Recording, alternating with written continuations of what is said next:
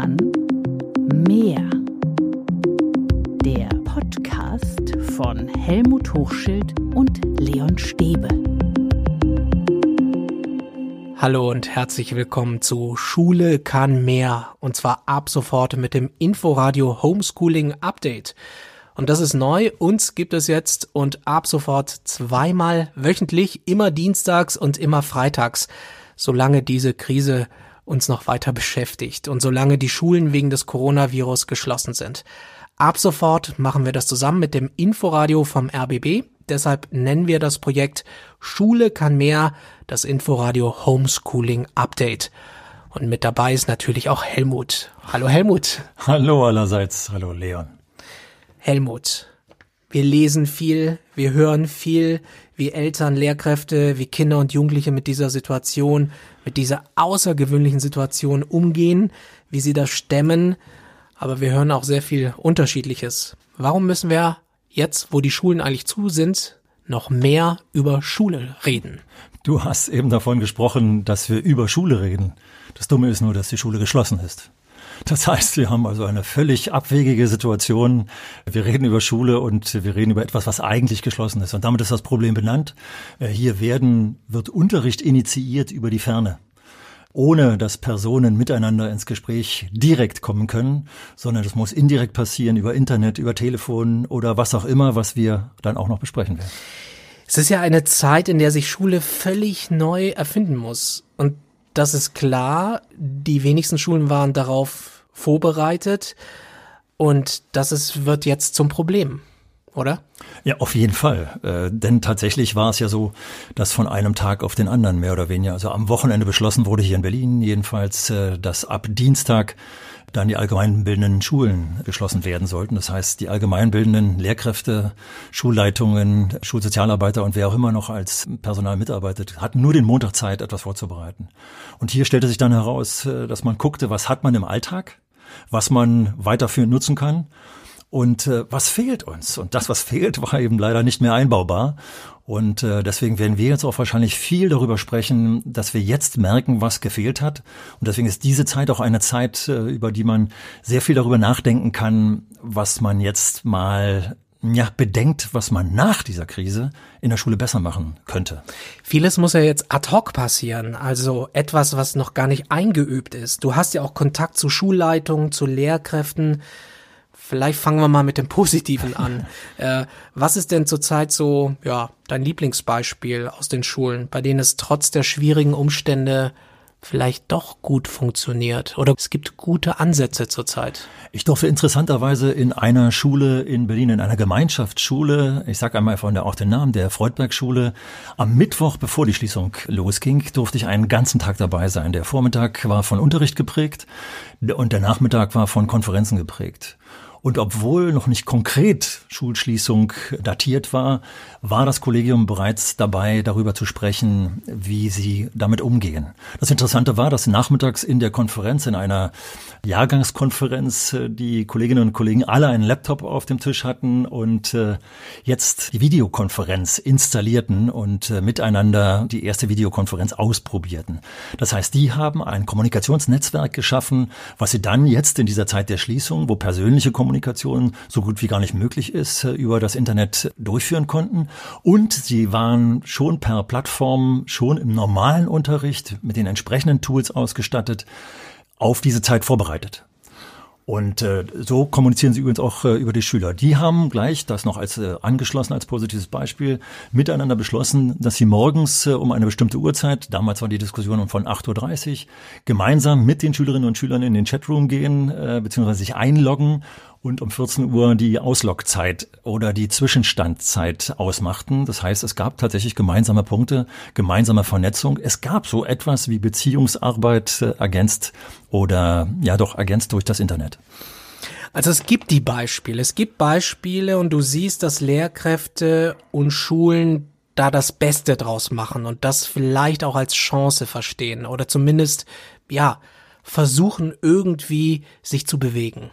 Das Problem ist, dass diese Beispiele auch davon geprägt sind, dass wenn man es versucht, guten Willens, auch plötzlich die Defizite feststellt. Also ich höre aus vielen Schulen, wo zum Beispiel der Kontakt über Internet mit den Schülern ansatzweise organisiert war, aber innerhalb der Schule immer wieder zusammenbrach, weil die entsprechenden Server nicht vorhanden sind, weil bestimmtes Equipment nicht vernünftig funktionierte. Das heißt also, hier ist eine ganze Menge Arbeit für die Zeit danach zu tun, um diese Defizite auszugleichen, damit man auch in der Schule viel stabiler damit arbeiten kann. Das Beispiel, was ich eben nannte, ist eine relativ kleine Schule, eine einzügige Schule, die sich selbst ihr Equipment finanziert haben. Und das ist leider eben nicht das Beispiel, was für alle in Berlin gilt. Und es war eine Privatschule. Das muss man dazu sagen, das habe ich bisher so ein bisschen unter den Tisch fallen lassen. Aber es ist insofern eine besondere Privatschule, als dass es keine Privatschule, die von Eltern geprägt ist, mit viel Geld in der Tasche, sondern sie haben mindestens 1/3 von Schülerinnen und Schülern an der Schule, deren Eltern von staatlichen Mitteln abhängen. Da sind wir eigentlich schon beim Thema. Uns kann man übrigens auch eine Mail schreiben. Wer die persönlichen Erfahrungen mit uns teilen will, schreibt gerne eine Mail an info@schule-kann-mehr.de. Und uns hat tatsächlich eine Mail erreicht von einer Lehrerin, die an einer Grundschule arbeitet, in einem sozialen Brennpunkt. Sie will anonym bleiben und sie schreibt Folgendes. Sie habe ein großes, schlechtes Gewissen und sie fühle sich durch die Schule sehr alleine gelassen zurzeit. Da wurden spontan Arbeitspakete zusammengestellt. Nicht jede Lehrkraft nutze die Dienst-E-Mail. Einige Lehrer hätten sich da auch lachend in die Corona-Ferien verabschiedet. Und die Jugendlichen, so schreibt es die Lehrerin, würden aufgrund mangelnder digitaler Endgeräte und überhaupt Internetanschlüsse wohl Schwierigkeiten bekommen. Also auch diese Seite gibt es, Helmut. Damit haben wir, glaube ich, 2 Extrembeispiele aufgemacht. Sowohl das erste Beispiel, was ich nannte, als das, was du jetzt auch zitiertest aus einer Mail, sind 2 Extrembeispiele. Aber sie sind vorhanden und das ist genau das, was wir jetzt bedenken müssen, dass es eben beides gibt, dass es Kompromisse gibt, die dazwischen liegen und dass es vieles gibt, was uns heutzutage einfällt, was wir machen könnten, was wir spontan teilweise nicht machen können, weil es so schnell nicht einführbar ist, aber was wir für die Zeit danach bedenken sollten. Es gibt diese 2 Pole. Du hast sie angesprochen. Das heißt auch, man könnte es übertragen, dass eigentlich die Schere weiter auseinander geht. Also es ist eine Frage der Gerechtigkeit. Wo ist da die Bildungsgerechtigkeit? Also das, was uns die PISA-Ergebnisse für Deutschland immer wieder attestieren, wird an so einer Krise nochmal besonders deutlich, dass wir verschiedene soziale Ebenen in der Schule zu betreuen haben und die werden jetzt nochmal ganz klar. Wir haben es tatsächlich auf der einen Seite mit Familien zu tun, die ausgestattet sind mit allen IT-Equipment, was man haben muss, deren Eltern eventuell tatsächlich auch beruflich mit den Tools zu tun haben und deren Jugendliche, deren Kinder damit auch umgehen können. Auf der anderen Seite gibt es Familien, da haben die Schulsekretariate nicht mal die Internetadresse, die E-Mail-Adresse von den Eltern.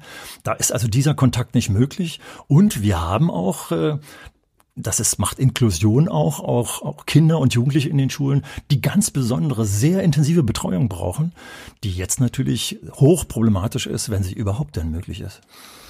Jetzt sind wir in der Woche 2 der Schulschließung, also Woche 2 des Homeschoolings. So langsam könnte bei dem einen oder der anderen auch noch zudem der Lagerkoller zu Hause beginnen. Was ist so jetzt in dieser Phase deine Empfehlung, dein Rat? Ich will mal damit beginnen, dass es aber genau das, was du ansprichst, mich umtreibt. Es ist ja gesagt worden, dass ich 25 Jahre Hauptschullehrer war. Das heißt also, tendenziell mit Familien zu tun habe, die sozusagen aus dem sozial etwas angespannten Niveau, nenne ich das jetzt mal ein bisschen verklausuliert, kommen.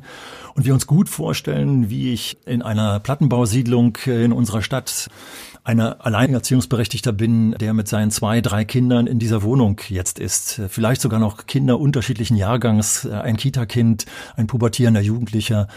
Und jetzt habe ich die Situation zu bestehen, dass diese 3 Generationen, die Elterngeneration und 2 verschiedene Kindergenerationen, in einem Raum arbeiten müssen und jetzt auch noch arbeiten müssen. Also vielleicht tatsächlich auch noch Homeoffice des Erziehungsberechtigten und auf der anderen Seite anspruchsvoller Unterricht des pubertierenden Jugendlichen und das alles unter einen Hut zu bekommen, ohne dass die Kompetenz, die eigentlich für Lernen da sein sollte, bei den Eltern vorhanden ist.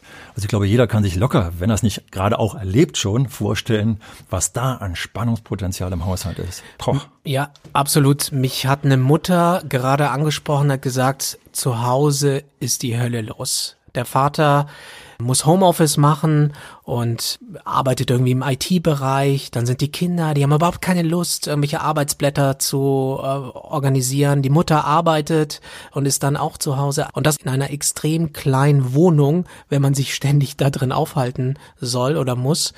Also das ist schon eine extreme Belastung insgesamt. Und damit hast du eigentlich den emotionalen Bereich gut umschrieben. Wir haben in der Schule Strukturen, das sind die Zeitstrukturen, das sind die räumlichen Strukturen, das sind die materiellen Dinge, die in den Wohnungen nicht zur Verfügung stehen. Und diese Strukturen sind für den Lerneffekt unheimlich wichtig. Und jetzt sind sie nicht da. Das heißt, wir werden also in den folgenden Podcasts, in den folgenden Sendungen darüber sprechen, wie wir Ratschläge vielleicht geben, wie solche Strukturen auch zu Hause geschaffen werden können, wohl wissend, dass das total von den unterschiedlichen Bedingungen zu Hause auch abhängt. Es gibt auch Elternhäuser, wo man denkt, das sind gute Kommunikatoren, aber trotzdem merke ich ja schon in meinem Homeoffice, wie ich reizbar bin. Also das ist schon eine extreme Belastung für alle eigentlich. Diese Krisensituation bringt auch Ängste mit sich, also tatsächlich existenzielle Ängste, die mit unserer Gesundheit zusammenhängen. Das hat ja mit Schule und Homeoffice und diesen ganzen Dingen eigentlich gar nichts zu tun. Sie belasten uns Menschen alle und das alleine wäre ja schon ein Problem genug. Und jetzt kommen eben noch die schulischen Dinge, die wir hier besprechen wollen, noch mit dazu. Der Druck, der eigentlich sonst in der Schule abgefedert wird oder auch nicht abgefedert wird, manchmal sogar aufgebaut wird, dass der jetzt verlagert wird in die Wohnung und sonst haben wir ja so eine gewisse Trennung und diese Trennung ist jetzt nicht mehr da. Und das sind so viele Problembereiche, die miteinander, ineinander greifen, dass wir da nochmal uns das ganz genau anschauen müssen und ganz genau gucken müssen, was man da eventuell anbieten und machen kann. Wir müssen auch über soziale Isolation sprechen, auch über die psychologische Seite des Ganzen, glaube ich, was das mit uns macht. Auf jeden Fall. Also was macht das mit dir? Ja, es fehlt die Kommunikation, die wir normalerweise im persönlichen Bereich eben doch haben, die mit positiven Emotionen gestimmt ist, wenn man sich in einer Kneipe trifft, wenn man miteinander spazieren geht und diese ganzen Dinge, wenn man miteinander Sport hat, das fällt alles weg. Wir haben zwar noch als Ersatz das Telefon oder das Internet, aber das ist eigentlich... Aber es ist nicht das Gleiche. Richtig, das Helmut, ist nicht mal die Hälfte. Ist nicht das Gleiche. Richtig, das ist nicht mal die Hälfte wert. Und jetzt kommt noch hinzu, wir wollen ja eigentlich die Kinder und Jugendlichen besonders in den Fokus nehmen und jetzt sind wir mal ehrlich, spätestens ab der Pubertät, warum gehen die Jugendlichen eigentlich hauptsächlich in die Schule? Es mag vielleicht noch einige geben, die sagen, hauptsächlich gehe ich zur Wissensvermittlung in die Schule, zum Lernen in die Schule. Aber wenn sie sich selber kontrollieren, dann gehen sie in die Schule, weil sie Freunde treffen, weil sie mit Jugendlichen zusammen in einer Klasse sitzen, mit denen sie ihre sozialen Möglichkeiten aufbauen und miteinander entwickeln. Und das fehlt. Dafür sind stattdessen nur noch ihre Eltern zu Hause da. Na dann, viel Spaß. Es wird echt schwer, vor allem je länger das Ganze dauert. Ich glaube, mit zunehmender Zeit werden wir da immer mehr Probleme sehen. Da bin ich ganz gespannt und das ist auch das, was wir ja jetzt in der Zukunft ein paar Mal auch bedenken werden. Wir müssen ein Ausstiegsszenario bedenken. Also wie lange geht das eigentlich? Ist es nötig, dass wieder alle zusammen wieder einsteigen in die Schule?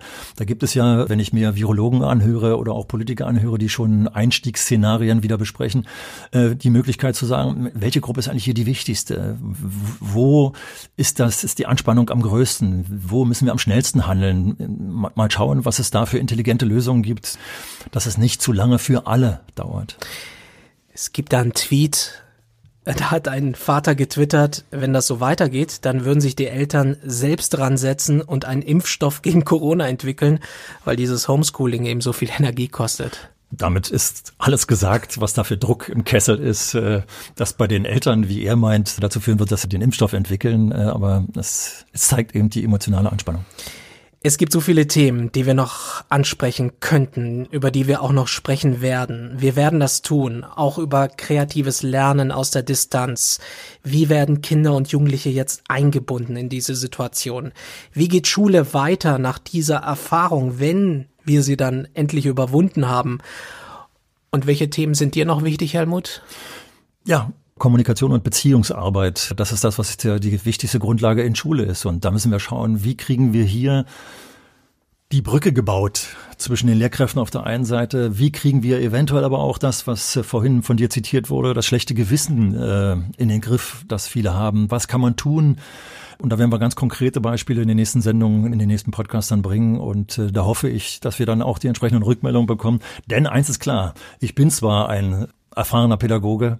Aber ich stecke in der Situation im Moment eben auch nicht drin. Wir sind also nicht die Klugscheißer, wir beiden, die sozusagen die Rezepte hier anbieten, sondern wir wollen Ideen in den Raum stellen, wir wollen Diskussionsanlässe bieten und sind ganz gespannt, was sich daraus entwickeln kann. Und deshalb sind wir erreichbar für Fragen, für Meinungen. Wer uns die Meinung sagen mag, einfach per Mail an info@schule-kann-mehr.de. Ab sofort gibt es uns zweimal die Woche, immer dienstags und immer freitags. Schule kann mehr, das Inforadio Homeschooling Update. Und das war's für heute. Für heute sagen wir Tschüss. Ja, Tschüss, bis zum nächsten Mal. Ich freue mich drauf.